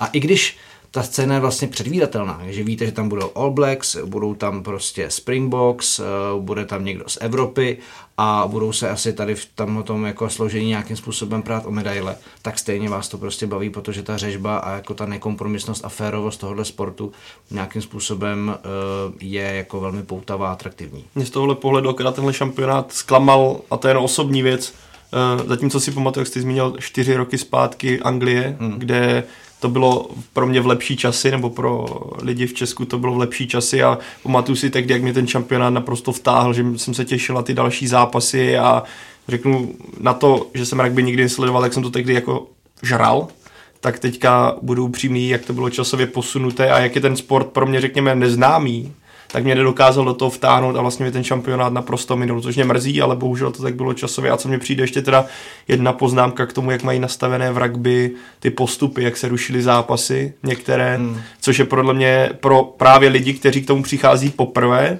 a jinak to nevnímají, tak mně to přijde takové dost zvláštní, kdy máte klíčový zápas o postup a vy řeknete, hele, my ten zápas rušíme, protože nedovolují nám to podmínky odehrát, takže postupuje ten, kdo je teďka na tom daném místě a nenahrazuje se to. Já chápu, že v tom světě rugby, kdy je to extrémně fyzicky náročné, je to náročné na zranění, potřebujete v skutečně delší regeneraci, aby to tělo bylo schopné podat tak maximální výkon v tak extrémním sportu, tak je to náročné zorganizovat, ale zároveň mi to přijde vlastně strašně zvláštní, abys postupoval víceméně tým jen na základě toho, že jeden zápas se nemůže odehrát, že tohle si myslím, že z mých očích z pohledu rugby se měl posunout. Ale to důležité, Japonsko, Skotsko se odehrál. To jo, ale to vím, že tam byl ještě nějaký, že tam jo, třeba Italové, byl ten příběh Italové, těch Italové, no, ten ale poslední, to nešlo o postup, to nešlo o postup, ale je to takové... Uh, se tě rozloučit tam. Rozloučit jednoho zráčku. Tam, ale je to takové, že to vlastně zanechává lehkou pachuť pro mě jako k tomu šampionátu, že... Přesně jak se zmiňoval Hinku, ty nebo Jirka, že spoustu fanoušků k tomu sportu nebo šampionátu přichází vůbec poprvé. Je to takový, řekněme, sváteční akce, na kterou se těší a potom uvidí z těch zápasů míň, najednou je to, vůbec neví o nějaké možnosti, že by prostě se zápas v podstatě jako zrušil bez náhrady a v tomhle směru mně to přijde takové nešťastné. Z mýho, mého pohledu samozřejmě, nejsem hráč ani uh, expert na rugby, takže to je spíš jako, jako z fanouškovského pohledu. O mistrovství světa v atletice toho bylo už napsáno a řečeno hodně a teď je otázka, Vojto, zda to stálo za to v Kataru. Jsou to mistrovství nebo ty řeči? No, tak jak tady Jirka říkal, že mistrovství světa v rugby se povedlo, tak to atletický teda, to je celkem jako opačný případ, asi podobně jako i cyklistické mistrovství, které bylo v roce dva tisíce šestnáct, taky v Kataru. Byly tam prostě problémy s vysokýma teplotama, s tou vysokou vlhkostí vzduchu, hlavně třeba v případě maratonu toho ženského, kdy vlastně jedna ta česká účastnice Marce Joglová to popsala jako peklo na zemi, nebo procházka peklem, nebo něco v tomto smyslu. Takže to bylo až jakoby, řekněme, asi nebezpečné prostě zdraví těch, těch závodnic. No, teda se jako diskutovat o tom, jestli tam to mistrovství světa vůbec jako mělo být nebo nemělo. To je taky samozřejmě otázka. Divácky to žádný jako úspěch jsme neviděli, protože ten stadion byl poloprázdný a to ještě se mluvilo o tom, že tam pořadatelé jako sváželi, hlavně teda třeba zahraniční dělníky, aby tam jako zaplnili ta volná místa, takže všechny ty okolnosti asi svědčí o tom, že se to příliš nepovedlo. No a z českého pohledu to byl vlastně první šampionát pod novým šéftrenérem. Je teda otázka, jestli se to dá nějak jako hodnotit, protože on tu funkci převzal že o pár měsíců před tím šampionátem, takže ty výsledky jsou asi spíš padají pořád na vrub Tomáše Dvořáka, bývalého šéftrenéra. No a taky se vlastně dá říct, že jsme tam žádnou velkou díru do světa nepředvedli nebo neudělali. Mě zaujal vlastně návrat aspoň teda Zuzany Hejnové, která se vracela po těch dlouholetých zraněních, skončila tuším pátá v tom finále. I když jsme viděli, že ta absolutní špička, ty dvě Američanky jsou fakt jako o několik úrovní prostě přední. Takže co si z toho všeho vzít, no, jako byl to specifický šampionát, který, aspoň já tady doufám, se opakovat moc nebude a český výsledky se snad jako zlepší, no. Tak bohužel se to ještě ve větším zopakuje, no bohužel, no bohužel, no. Asi ničem daleko, daleko sáhle větším zopakuje za tři roky na mistrovství světa, až bude v fotbale. Vlastně skoro přesně za tři roky, protože to bude před Vánoci. A jak jsme viděli třeba na, to, na tom, jak fungovala klimatizace na tom e, stadionu, tak e, kolik vlastně stálo jenom ten její provoz a vývoj té klimatizace, vlastně, které jako několikanásobně v podstatě navýšil ten rozpočet, tak si dovedeme představit, jak, by to, jak to bude fungovat třeba na těch několika stadionech e, během toho mistrovství. I když tam ty podmínky budou asi o něco lepší před uh, vlastně na přelomu listopadu a prosince. A uh, pokud bych měl, uh, já odpovědět na tvoji otázku, jestli to stálo za to, tak myslím, že to za to nestálo. A snad uh, se něco takového dlouho nebude opakovat. I když vlastně třeba co se týče těch podmínek, tak ty podmínky pro třeba atlety budou velmi složité i v Japonsku na olympiádě, i když teď vlastně došlo k té změně, že se ty vytrvalecké závody ne- nepoběží v Tokiu, ale v, v Sapporu, což by mělo být výrazně lepší, ale rozhodně bych to vždycky jako první, co bych jako hlavní podmínku pro to pořádat někde nějaký šampionát, by mělo být to, jak to vlastně zvládnou ty sami sportovci a také z druhého hlediska, jak to bude zvládnuté z fanouškov, pro fanoušky. A oba tyto faktory, myslím si, že v Kataru zvládnuté prostě nebyly. No jako já už jsem z katarských ambicí vlastně trošku unavený, protože já jsem to poprvé začal vnímat kres házenou dva tisíce patnáct, tam bylo mistrovství světa a to řekněme, že ještě sport, ke kterému mají jakýs takejs jako vztah, a dokázali do těch hal ještě i dostat nějaký diváky, nebo nějaký to i zajímalo, samozřejmě s ohledem na to, že si vlastně nakoupili vlastní reprezentaci nebo naturalizovali a došli tehdy až do finále. Pak přišlo to nešťastný mistrovství světa v cyklistice, který bylo prostě jako to, když, když sledujete to, co se dělo, já nevím, v Ponferrádě, to, co se dělo ve Florencii, to, co se dělo i v tom Norsku, prostě, kde to byly jako nádherný závody jako a trať obsypaná fanouškama. Tohle prostě byla jako, to bylo nedůstojný cyklistice a to samé bylo teď nedůstojný atletice. Prostě nikde na světě nemáte poloprázdný stadion, když bylo mistrovství světa nebo jakýkoliv meeting. Tady to prostě jako byla bída z nouzí. A já jenom jako fakt doufám, nebo jako u toho fotbalu si myslím, že tam samozřejmě ty fanoušci nějakým způsobem cestu najdou. i když to jako taky není úplně jednoduchý, není to z ruky a nevím, jestli udělají něco podobně jako uházení, že třeba budou dávat nějaké jako special balíčky, protože tam se to tehdy finančně docela vyplatilo. Ale jako fakt Katar prostě a vrcholový sport a vrcholový akce. Já jako, já chápu ty federace na jednu stranu, že je to pro ně strašně lukrativní a že prostě dostanou zaplacený neskuteční rakety. A i ty sportovci vlastně mají jako víceméně pohodlí, jako ty hotely jsou skvělý a, a všechno, ale když se bavíme teď jako o outdoorových sportech, tak to musí být fakt, jako, je to tam peklo, je to tam šílený, je to, když stojíte prostě na pobřeží, tak je to, když na vás fouká prostě obří fén, prostě zapnutý na stupeň číslo tři, to zná to jako ten nejvíc teplý vítr a v tomhle tom jako se i pohybovat je těžké, na to sportovat. A, a pak, když se bavíme se o halových věcech, tak prostě postavit jako halu kvůli tomu, aby jsem prostě odehrál pár zápasů, je prostě zhůvěřilost, jo. Takže já jenom doufám, že se to spíš nebude jako, to nebude kulminovat nějakou olympiádou v roce dva tisíce třicet nebo něčem takovým, no. No a co se událo v atletice v uplynulém roce, a to jsme se zeptali komentátora České televize Davida Lukšů. Davide, čeští atleti na světovém šampionátu po letech na medaili nedosáhli. Máme podle tebe očekávat, že ještě nějakou dobu potrvá, než nám tady vyroste nová generace? Já si myslím, že ta generace už pomaličku roste, že jsou tady talenty, které se dokázaly prosadit na těch dorosteneckých nebo juniorských akcích a pomaličku by měli udělat ten krok mezi dospělé. Myslím si, že to je otázka času, kdy se dva, tři talenty dokážou připojit k té vlastně základně, kterou atletika momentálně má. To, že nevyšlo na mistrovství světa to medailové úsilí, bylo také trošku otázkou nějakého kontextu, protože třeba dvě největší naše opory, Tomáš Staněk nebo Zuzana Hejnová, jsou momentálně v disciplínách, kde je atakován světový rekord nebo dokonce překonáván jako na trati čtyři sta metrů s překážkami, hmm. takže tam to je trošku smůla, řekl bych, pro Tomáše a pro Zuzanu, protože v jiných letech by na medaili určitě dosáhli.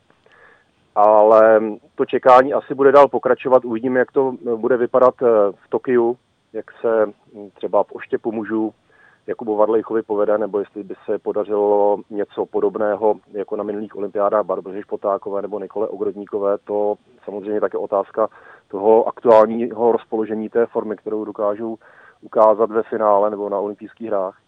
Ale myslím si, že ty medaile zase přijdou, že, že, že by asi nemělo následovat nějaké dlouhé čekání bez cenných kovů. To tak pesimisticky nejsem. A kdybys měl jmenovat nějaké konkrétní jména mezi talenty, tak která by to byla?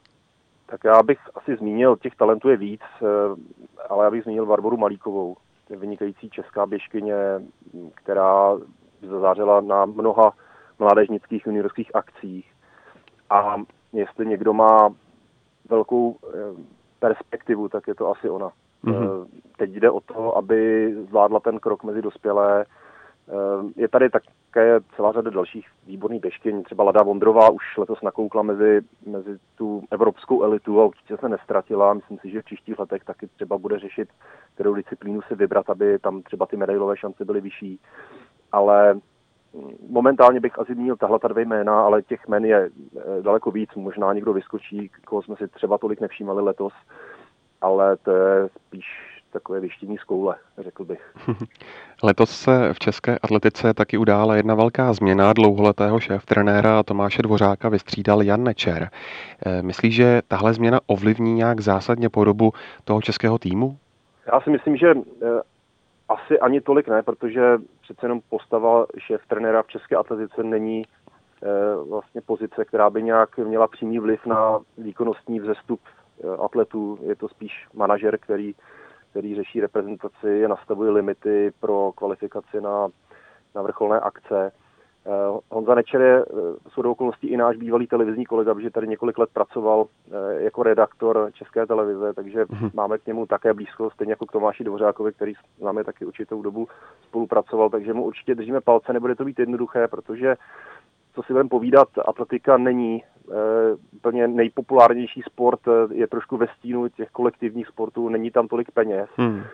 Jde asi hlavně o to, aby on dokázal manažersky zvládnout, vybudovat kvalitní zázemí, ze kterého můžou ty atleti potom čerpat. Teď myslím hlavně rehabilitaci, aby měli k dispozici právě tenhle ten background, kterým pomůže, aby se mohli dobře připravit na vrcholné akce, aby měli peníze na přípravu, aby se mohli dovolit zaplatit třeba kvalitní fyzioterapeuty i třeba ze zahraničí, aby měli k dispozici ty ideální tréninkové podmínky. A myslím si, že Honza Nečer určitě i se svými zkušenostmi udělá maximum pro to, aby se to podařilo a aby jsme nebyli na vrcholných akcích bez těch největších hvězd z toho důvodu, že budou zraněné nebo že budou mít nějaké problémy, které jim zkrátka neumožní startovat. Teď se ještě vrátím k tomu mistrovství světa v Kataru.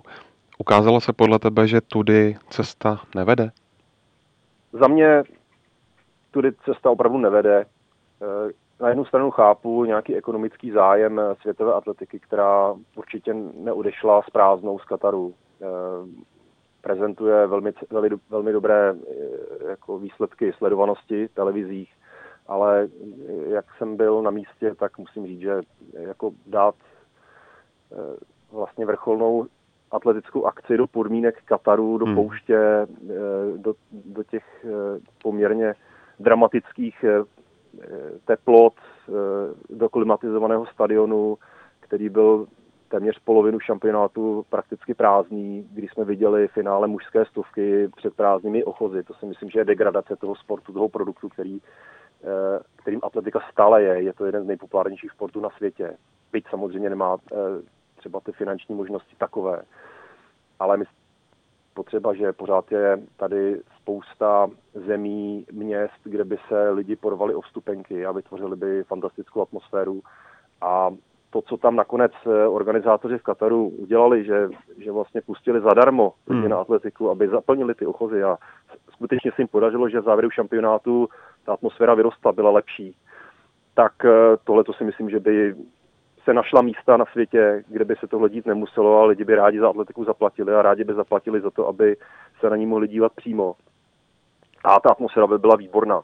Na druhou stranu zase musím říct, že, že co se týče té organizační stránky, že opravdu atleti i my novináři jsme měli k dispozici prakticky, co jsme chtěli. Mm-hmm. Že to byl jeden z nejlépe zorganizovaných šampionátů v historii, co já si pamatuju.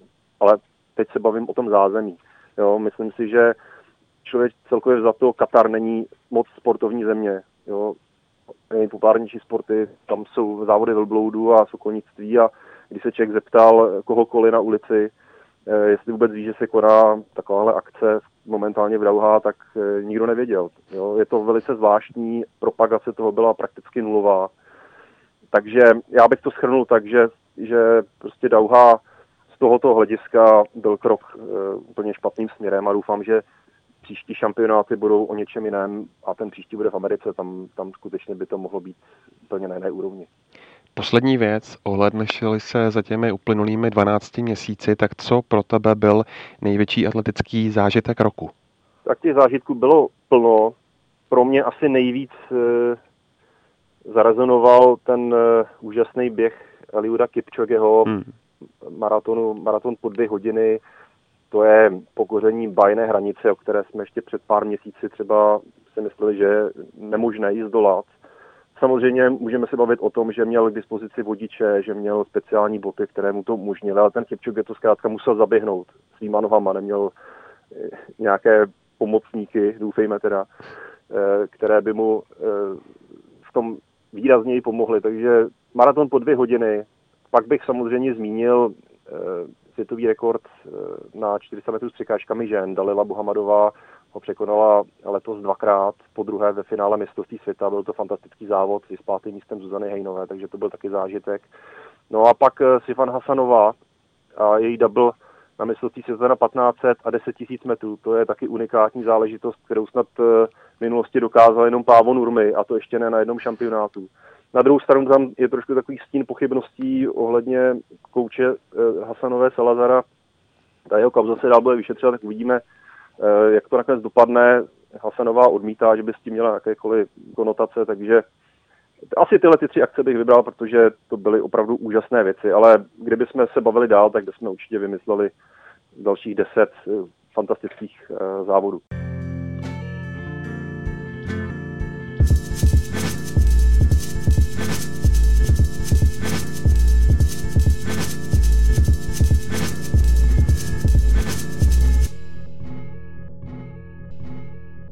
Nemůžeme tu během několika desítek minut pochopitelně probrat zdaleka všechno, ale musíme se zastavit ještě u cyklistických králů z Jižní Ameriky.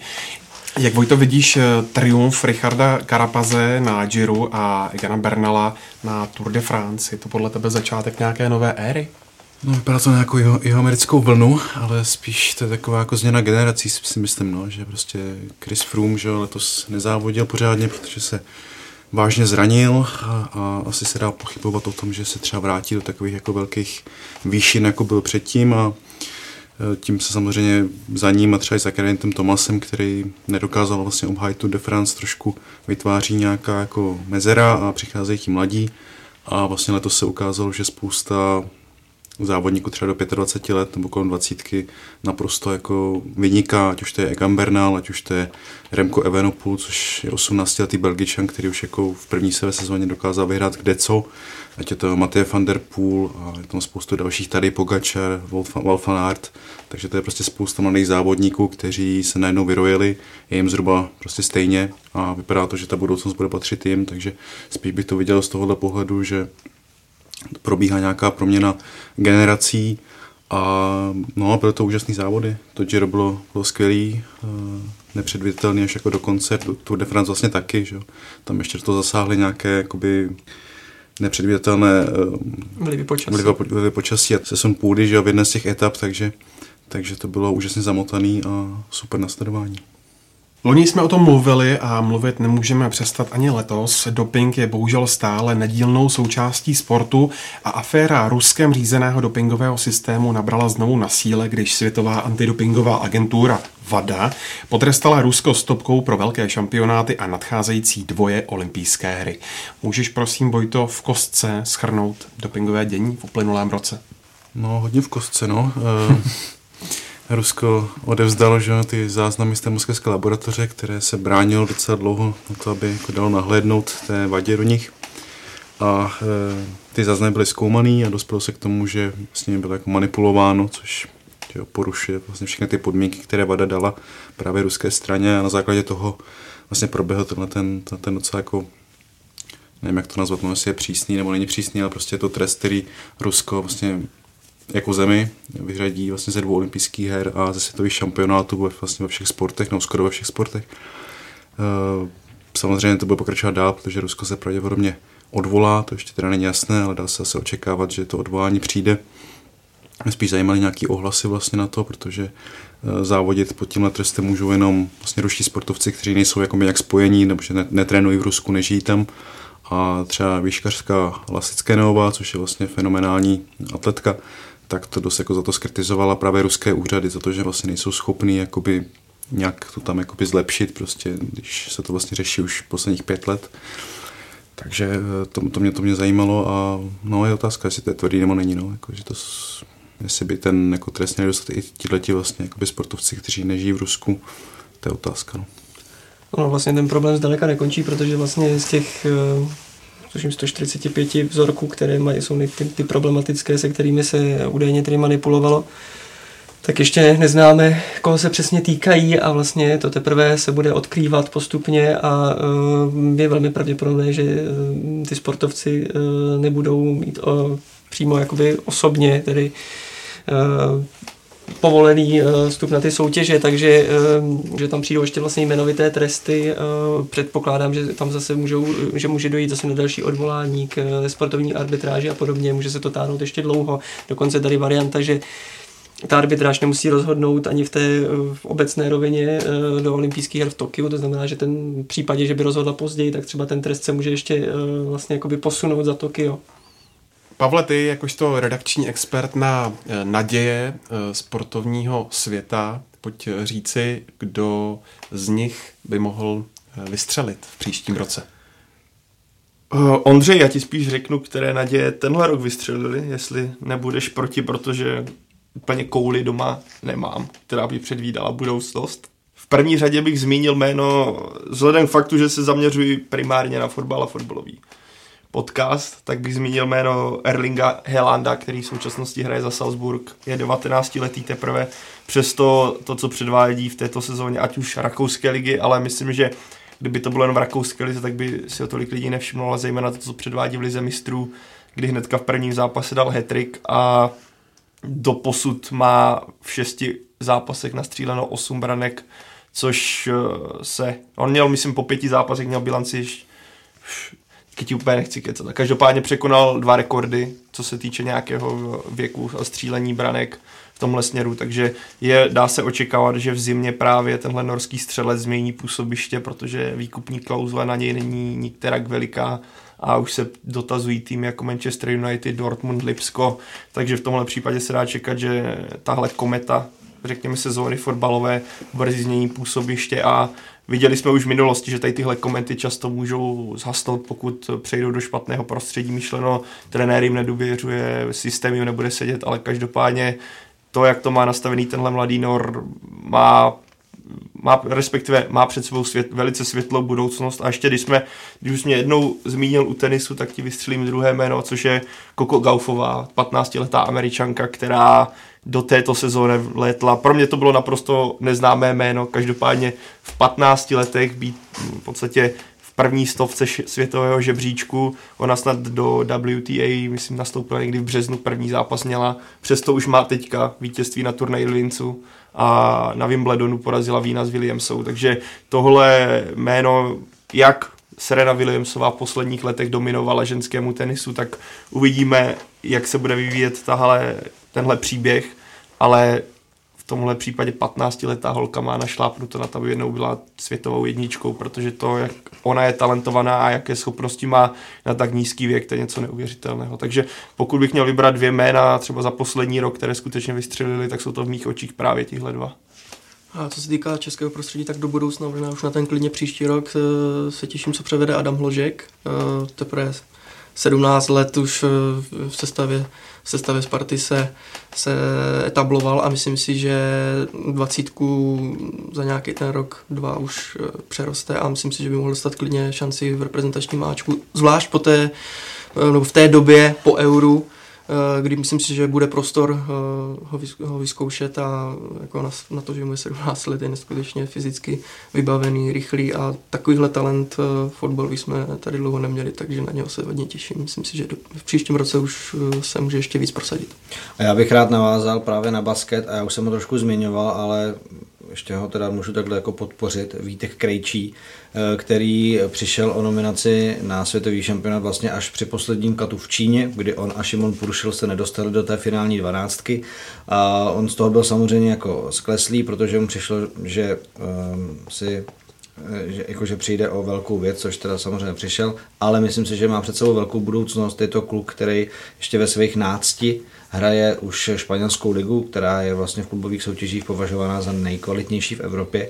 Hraje za Zaragozu, kde v letošní sezóně už jako sítě obletilo několik jeho highlightů. Je to velice atleticky disponovaný kluk, který i velmi slušně střílí a myslím si, že s ním bude mít česká reprezentace velice zajímavou budoucnost, takže já bych rád upozornil na Víta Krejčího.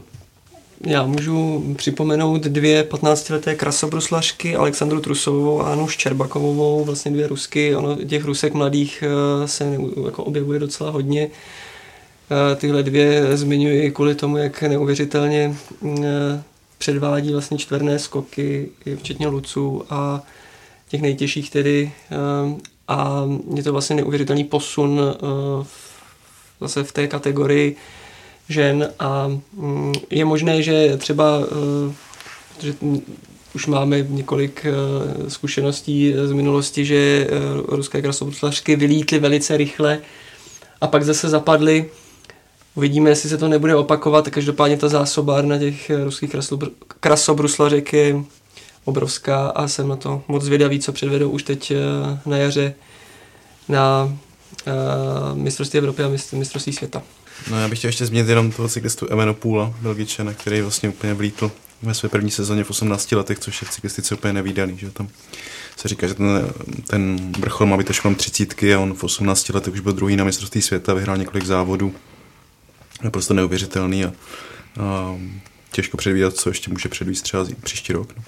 No, mě jenom v tomhletom, jako on už jako není braný jako talent, protože už samozřejmě jezdí dlouho, ale mě jako naprosto fascinuje vlastně Mathieu van der Poel, když se dostaneme k tomu, že je to kluk, který vlastně jako postaršený vyhrál už v táboře dva patnáct mistrovství světa, ještě jako dvacet tři kář.